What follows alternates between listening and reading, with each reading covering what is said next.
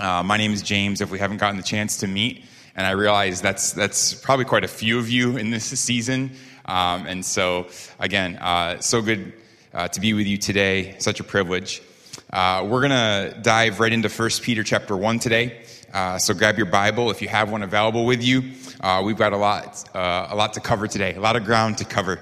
If you've been around for the last month or so, you know that we recently kicked off a sermon series working through the letter of 1 Peter.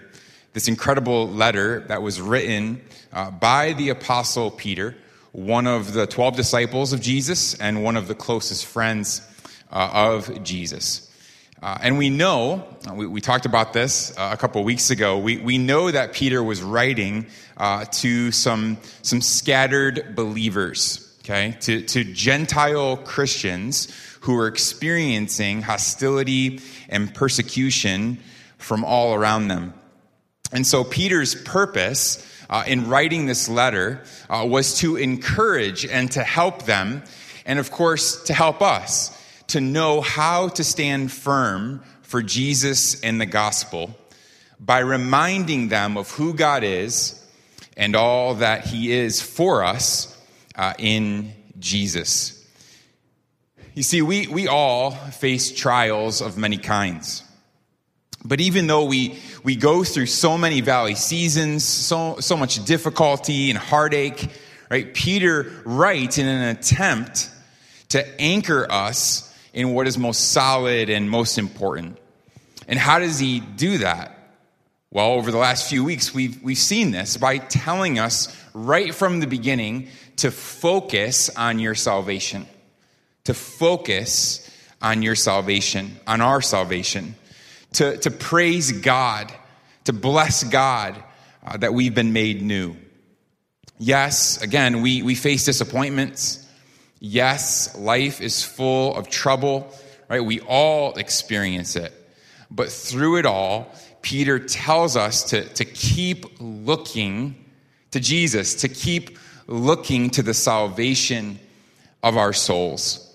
No matter what, we bless God, we honor God, and exalt him for our salvation, for causing us to be born again to a living hope. Well, that brings us today to verses 10 through 12. This is week 4 now in this series. We've made it through 12 verses, right? We haven't moved too quickly, but I promise after this week, we'll start to pick up a little bit more steam and get through a little bit larger chunks of the text. But today we're only going to be in verses 10 through 12. Actually, if you've ever read these verses before, I think it's actually pretty easy to just pass over them and to not really see them as I'll say, as very deep or very rich. But what I hope to show you today is there's actually a lot of amazing truth here in these short 3 verses. Because what Peter is doing here in these verses is encouraging us by giving us a bit of a different view of our salvation. In the past, and we've looked at this over the last couple of weeks, he's given us some specific theology for our salvation, right? But here, we're going to see Peter present us with more of a historical view of our salvation. And in doing so, Peter is going to point out our privileged place in God's unfolding story. He's going to tell us, look, when everything has gone wrong in your life, when nothing is the way that you'd prefer, look at the blessing of your salvation, but not just through the lens of your own personal perspective, but take from the perspective of others. Look at history. Look at God's overarching story of salvation. And so let's read this text together this morning. And then hopefully we can break it down and simplify this for you. So Peter says this, read it along with me. He says this, concerning this salvation, the prophets who prophesied about the grace that was to be yours searched and inquired carefully, inquiring what person or time the Spirit of Christ in them was indicating when he predicted the sufferings of Christ and the subsequent glories. It was revealed to them that they were serving not themselves, but you, in the things that have now been announced to you through those who preach the good news to you by the Holy Spirit sent from heaven, things into which angels long to look. Amen. Definitely a bit of a run-on sentence there. But what we know is, again, this is all about our salvation. And essentially what we see Peter doing here is talking to us about the greatness of our salvation through what I'll say are four different means. That in a sense, what we see Peter saying to us here is something like this. I could paraphrase it. Like, get outside of yourself and look at your salvation through the perspective of the Old Testament prophets, through the perspective of the Holy Spirit himself, through the perspective of the New Testament apostles, and through the perspective of God's holy angels. Because all of them were consumed, we'll say obsessed with the subject of salvation. All of them are captivated by the gospel. And so let's take the time to go through each of these. And hopefully in the end, we too will be encouraged to be captivated by the greatness of our salvation and the gospel, regardless of what we go through in this life. And so here's the first point for us today. We're trying to answer this question. Why should we be captivated by our salvation? That's the big question for us today. Why should we be captivated, amazed by, drawn to our salvation? And we see this here in Peter's text. Number one, because it is the focus of the prophet's study. It is the focus of the prophet's study. Look again at verse 10 with me. Verse 10, Peter says this, concerning this salvation. In other words, concerning what God has done in Jesus, right, in the person of Jesus Christ, which he's talked about in the first 9 verses before this.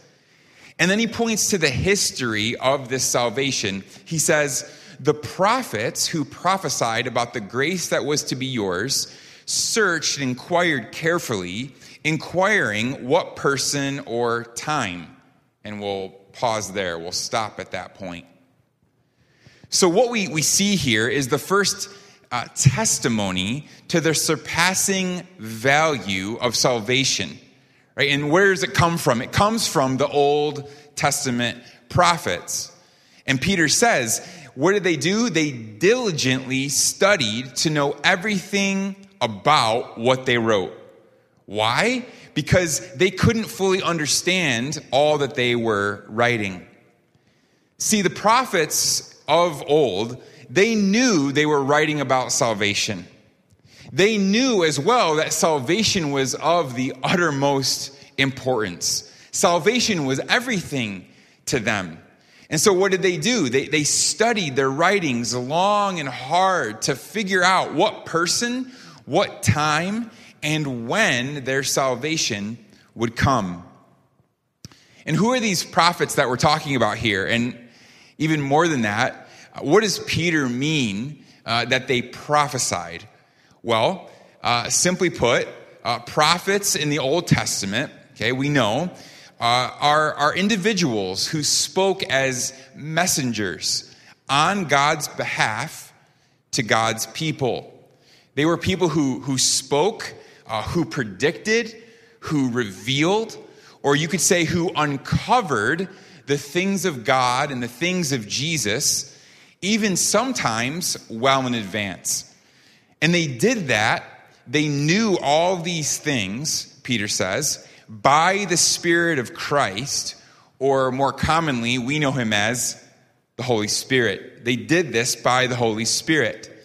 Peter actually tells us this again in his next letter. It's actually 2 Peter chapter 1, verse 21. Peter writes this, about prophecy. He says, "For no prophecy was ever produced by the will of man, but men spoke from God as they were carried along by the what? By the Holy Spirit." There it is again.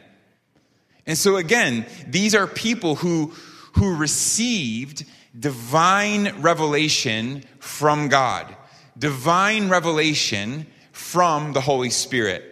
And so what they spoke, what they wrote, it was not their words.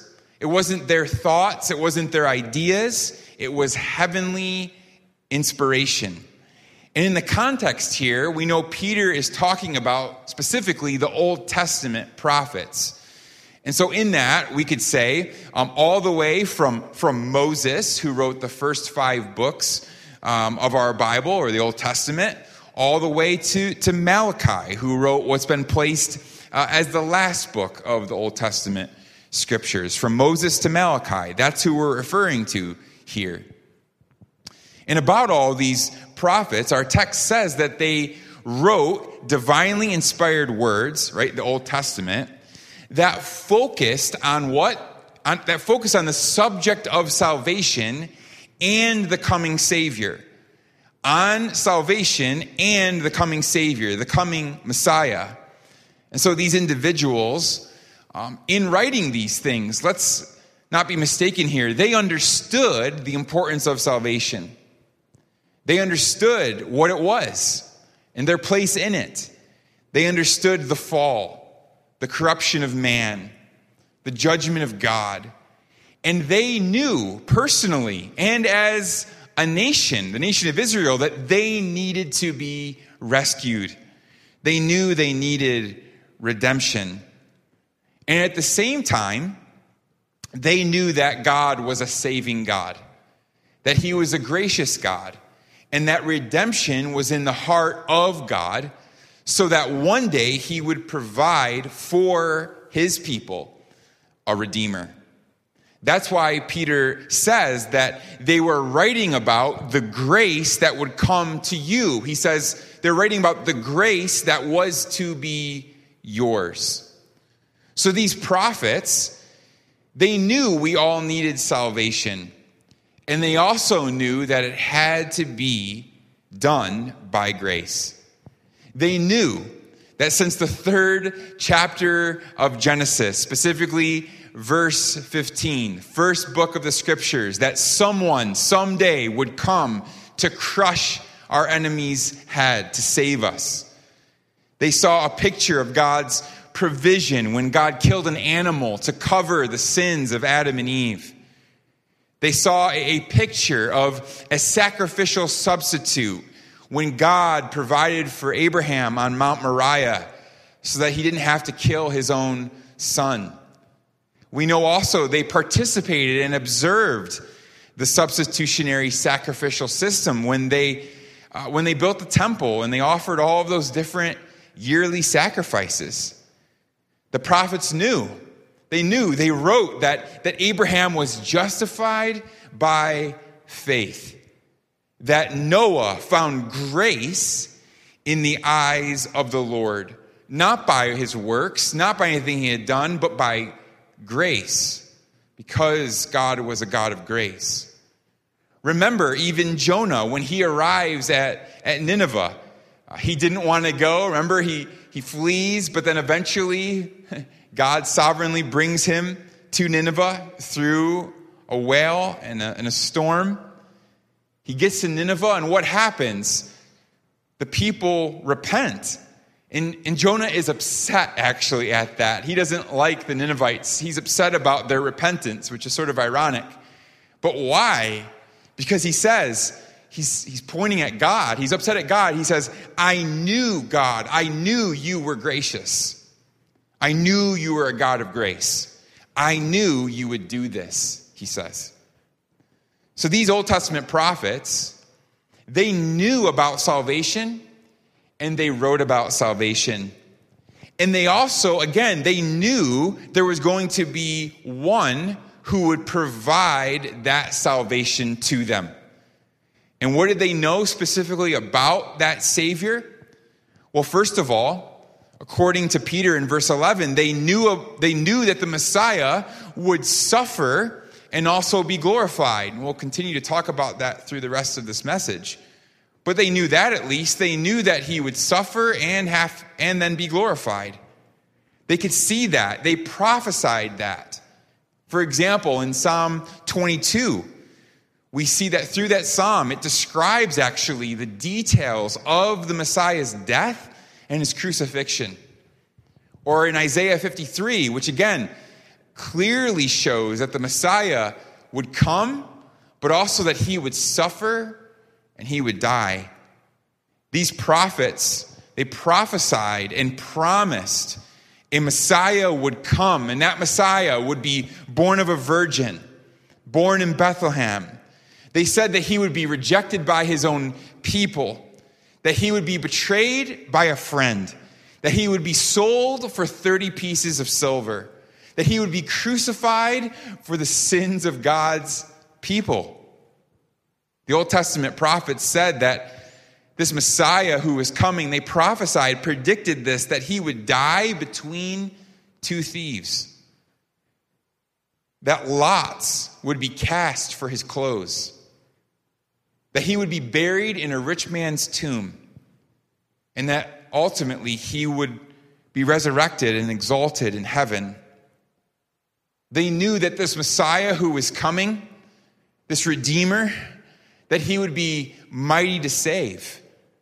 They knew he would be one who could deliver his people by his own death. I can keep going. They knew that this coming Messiah, that he would be a prophet who spoke the truth. Absolutely. He would speak the truth of God. But more than that, he would also be the truth. They also prophesied that he would be a priest, a great priest, who wouldn't make offerings like the priests before him, but who would give the final sacrifice to fully and finally reconcile God's people to himself forever. And these prophets, they predicted hundreds of years before that the coming Savior would be an eternal king with an everlasting kingdom. On and on and on these go. And I want us to just stop just for a minute to pause and to think about all of this. Think about how much is written. How much these writers of the Old Testament, these prophets, how much they knew and prophesied about the coming Messiah. And how every single one of these predictions and promises have thus far come to pass. It's just incredible how consistent and accurate the Bible is. Even sharing these things, writing these things that would happen 500 or sometimes 1,000 years before they even actually happen. Right? There's no other book that does this. There's nothing out there like the Bible. There's no other religion like Christianity in this way. It's not even close.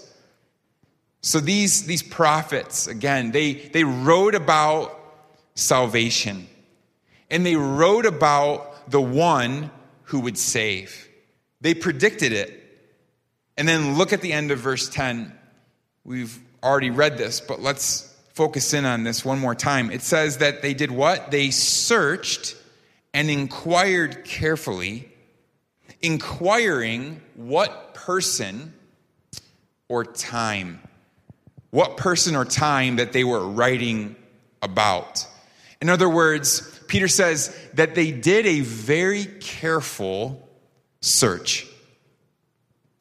I won't spend too much more time here, but what I do need to say is that these are very strong and very intense words used here by Peter.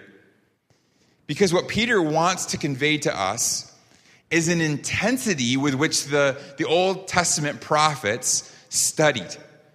They were actually Again, you could say totally captivated by the subject of salvation. They couldn't get enough of it. That's what Peter's trying to relay to us here. And so this should be our heart and attitude towards our salvation as well. That we just can't get enough of it. That we keep aiming to grow in our understanding of our salvation. That we search and we process and we meditate on it. Because that's what the Old Testament prophets were doing as well. And please understand, this was not academic study for the sake of information. It was more like a passionate searching and learning for the sake of praise, exaltation, encouragement, and hope. And that's the same reason that that you and I should be captivated by God's salvation as well. And honestly, how much more than even them? Right? How much more captivated should we be by our salvation than even the Old Testament prophets? Because let's remember, right, that these Old Testament prophets of old, right, they didn't even have the full revelation that we have, right? Sure, they believed the promises of God. We know that, right? They had deep faith. You can read about that through the Old Testament scriptures and actually Hebrews 11. They had deep faith. But we also know that the Old Testament prophets died before the promise of their Savior was fulfilled. But not so for us. We get to know the promise. We get to know the promise, which means that we get to know personally. We get to know salvation. What a privilege. What a privilege. So Peter starts there. He says, focus on your salvation. Make it the obsession of your life. Make the greatness and glory of your salvation the focus of your life. Why? Because it was the focus of the prophet's study. He begins there. Well, we move on to our second point, our second of four. Second, why should we be captivated by our salvation? Peter tells us, because it's the focus of the Holy Spirit's inspiration. Because it's the focus of the Holy Spirit's inspiration. I believe we see this really clearly in verse 11. That salvation actually was important to the prophets because it was important to the Holy Spirit who inspired them, okay? It says here that the Spirit of Christ in them, in the prophets, was indicating when he predicted the sufferings of Christ and the subsequent glories. And so these prophecies, this foretelling, the truth of what the prophets wrote, this is the work of the Holy Spirit. It was the work of the Holy Spirit's revelation. And again, we've already sort of laid out that the scriptures are, in totality, they are a story from beginning to end of salvation. The Bible is a book about salvation. And so that's, again, what the prophets wrote about. They wrote about salvation and they wrote about the Savior. The entire Bible, it's a story that goes from corruption to salvation, from fall to eternal glory. And this story, this thread of salvation that weaves itself all throughout the scriptures, Peter says was given, passed down by the inspiration of the Holy Spirit. That's what verse 11 says. That the prophets predicted the grace that would come because the Holy Spirit within them was indicating it or communicating the sufferings and glories of Christ. Again, it's the Holy Spirit who revealed all of this. Let me try to explain it further or just add on to this. If you have a Bible, turn with me to Luke 24. Luke 24. I know it's going to be on the screen, but I really think it's worth your time to turn there with me if you have a Bible. Luke chapter 24. We know in this chapter, it's right here where Jesus, after he has risen from the dead, he meets some of his followers on the road to Emmaus. And what we read here is that there's some of these followers, disciples, and we find them heartbroken because Jesus has died, and they didn't know that he was going to rise from the dead or that he already had risen from the dead. But also they're down, they're heartbroken because they apparently didn't understand that the Messiah had to suffer and die. And so when Jesus encounters them, again, they're down, they're defeated. And then it says this in verse 25. Luke 24, verse 25. It says this, "And he," that's Jesus, "said to them, 'O foolish ones, and slow of heart to believe all that the prophets have spoken. Was it not necessary that the Christ should," what? Listen, "should suffer these things and enter into his glory? And beginning with Moses and all the prophets, he interpreted to them in all the scriptures the things concerning himself.'" And where did Moses and all the prophets get the scriptures? Again, Peter told us by being carried along by the Holy Spirit. That's where it's from. It's inspired by the Spirit. And Paul, the Apostle Paul, echoes this as well when he says that all Scripture is inspired by God. It's what? It's Spirit-breathed, God-breathed. So again, it's the Spirit within them indicating the predictions about the suffering and the glory of the Messiah. And Jesus affirms that as well. And so perhaps we can say it this way. The concern and the care of the Old Testament prophets with the salvation of God is because the Holy Spirit is concerned and cares about that same glorious salvation that comes from God. The Holy Spirit, sent from heaven, Peter says in verse 12, brings the message and reveals God's amazing plan of redemption, reveals the good news. And so we can rightly say that the message of salvation is the Holy Spirit's message. The message of salvation is the Holy Spirit's message. We should be captivated by God's redemptive story because it was at the heart of the prophet's mind. It was the heart of their message. And also because this message comes directly from the Holy Spirit, from God himself. The prophets wrote about it. They wrote about the salvation, and the Spirit revealed it. Let's move on. Number three. Why should we be captivated by our salvation? Number three, because it's the focus of the apostles' teaching.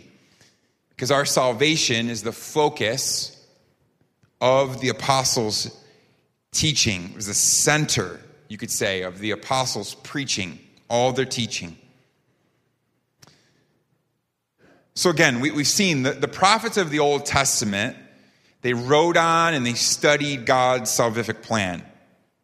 And then Peter says that the apostles preached God's salvific plan. Let's go back to verse 12. Peter wrote this. He says, "It was revealed to them that they were serving not themselves, but you." You there, Peter's writing again to the believers who've been scattered, these Gentile Christians. "It was revealed to them that they were serving not themselves, but you, in the things that have now been announced to you through those who preached the good news to you by the Holy Spirit sent from heaven. And so Peter takes us to the apostles here. How do I know that? How can we know that? Well, because it was the apostles, the New Testament apostles, who preached the gospel to these now persecuted and scattered believers. And what did they preach? What was their message? Well, we see there, Peter calls it the good news. The good news. And so what is that? Well, what does that mean? It means that they preached Christ crucified and Christ risen. It means that they preached the fulfillment of the suffering and glory of the Messiah in Jesus Christ. It means that they preached that we are born again to a living hope through faith because of God's mercy. It means that they preached that Jesus is the Lord and the Christ. It means that they went around and taught and preached that while we were yet still sinners, dead in our sin, hopeless, helpless, Jesus died to give us life.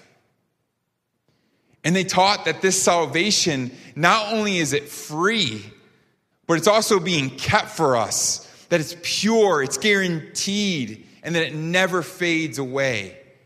That's why Peter calls this good news.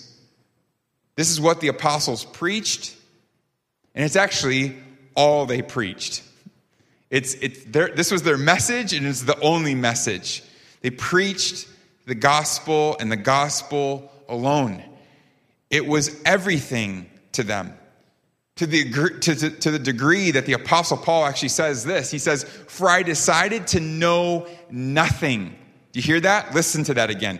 For I decided, the Apostle Paul, for I decided to know nothing among you except Jesus Christ and him crucified. Why? Why would he say that? Well, he tells us because that message, that Jesus, what he did, it is the power of God for salvation to everyone who believes. And so these leaders, these teachers, apostles, they were consumed with the gospel, and they gave their lives to preach the gospel. Most of them actually died for this message, died for the gospel. And we know Peter, who writes these words, as well as the other apostles, they understood the fulfillment of God's plan because they were actually there for the plan. They witnessed all these prophecies coming to pass before their very eyes in the person of Jesus Christ. They witnessed firsthand the suffering of Jesus and the glory of Jesus. And so they preached that message. They preached the gospel and the gospel alone. And so for those of us who have faith in Jesus, we know we have a glorious salvation. The prophets predicted it and studied it. The Holy Spirit uncovered it, unveiled it, and the apostles preached it. Salvation through Jesus is the message from beginning to end. And so we should be captivated by it. And then finally, we'll close our time together this morning here. Why should we be captivated by our salvation? Number 4, because it is the focus of the angels' longing. Because it is the focus of the angels' longing. Look at this amazing statement at the end of verse 12. We'll read a little bit before it just to put it in context.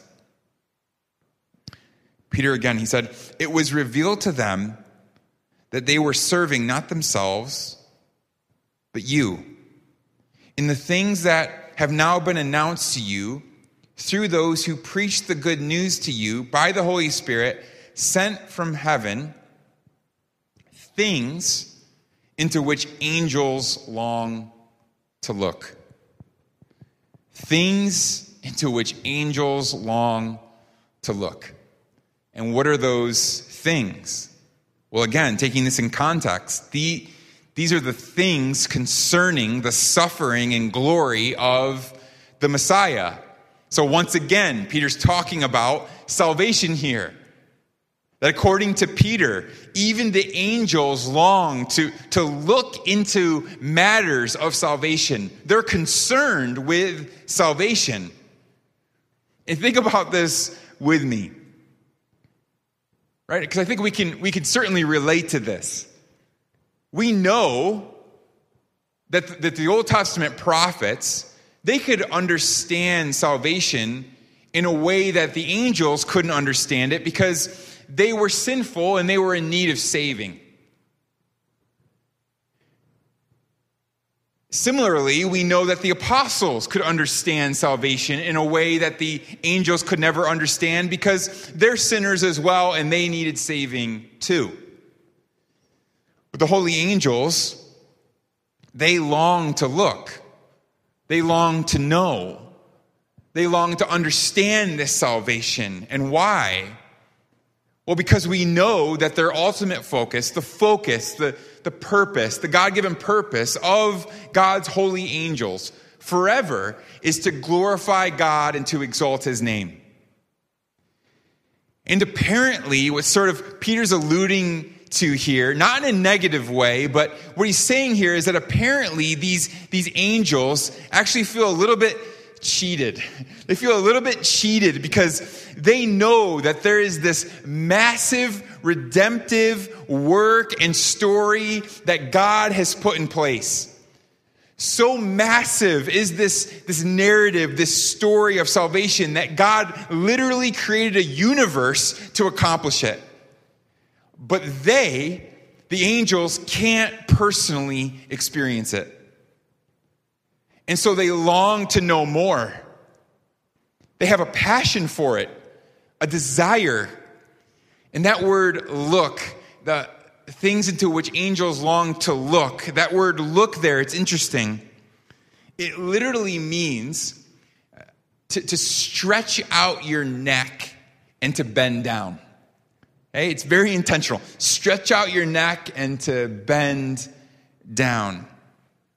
And so the picture that Peter gives us here about these angelic beings is that they're stooping low, that they're actually peering down from the heavenlies, looking through the course of human history, trying to comprehend and take in the fullness of what God has done in the person of Jesus Christ. And let's be clear here. It's not that the angels are totally unaware of what God is doing or what he's done. Right? That's not what Peter is saying here. Right? Because we know that angels have actually been used and involved in God's plan of salvation. Right? After all, it was the angels who guarded the Garden of Eden after Adam and Eve sinned right from the beginning. It was angels who announced and declared that the Messiah is coming and he's arrived. It's the angels who ministered to Jesus at his temptation and saw him prevail. He was victorious through it. It was an angel who sat at the empty tomb and declared to the women who arrived, "He is not here. He is risen." It was angels who were there at Jesus' ascension when he returned back to be with the Father in heaven. And so these angels, these holy angels, they have been aware. And they have participated in the plan. But again, they can never be fully aware of what the glories of salvation are, because they don't experience salvation. This is Peter's point. They can't. Listen, but we can. That's what Peter wants us to know. That we have a privilege. A privilege that is even beyond the angels. We get to experience being born again. the salvation of our souls. We get to experience being made new. The renewing of our minds. We get to experience it. And in a unique and profound way, we get to intimately know Jesus, unlike both the prophets of old and God's heavenly angels. So what a glorious salvation. And what an encouragement to you and I. Peter is saying, do you know how privileged you and I are? That we are not just looking down, peering over at God's plan and story of redemption, but we are actually living in it. We are actually participating in it. And so even though you may suffer here and now as exiles, as sojourners, please know that we are far more privileged in the span of redemptive history than we could ever imagine. The Old Testament prophets predicted salvation. The apostles preached salvation. The angels long to understand salvation. The Holy Spirit has unveiled and covered this salvation from the beginning to the end. And now we, you and I, get to participate in this glorious salvation. You and I, we are invited into history. We're invited into the story of God in Jesus. And because God's story, because Jesus' story is one of hope, our stories can now be ones of hope. Because his story is one of grace, our stories can now be full of grace. Because his story is marked by love, our lives can now be marked by love. Because his story is centered and rooted in redemption, now our stories and lives can be centered on and rooted on and in redemption as well. So church family, amidst all the trials, the tribulations, your struggles, pain, all the heartache we face, let me encourage you to remember this morning and forever. Remember that we are part of the great redemptive story of God. A story that has been put into motion since the beginning of this world. And I think grasping this helps, because it puts our current struggles in their proper place. So as people who have been redeemed by God, let's focus on the glory of our salvation. Let's be captivated by the beauty of it, regardless of our situation, regardless of our circumstance. Again, the Old Testament prophets, they deeply contemplated this salvation. The Holy Spirit unveiled the salvation message. The apostles taught it. The holy angels longed to know it. And by faith in Jesus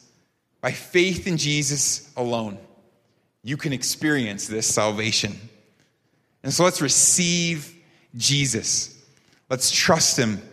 Let's praise him for what he has done. And let's give our lives to know and live out God's incredible gift of salvation. Can I pray for you?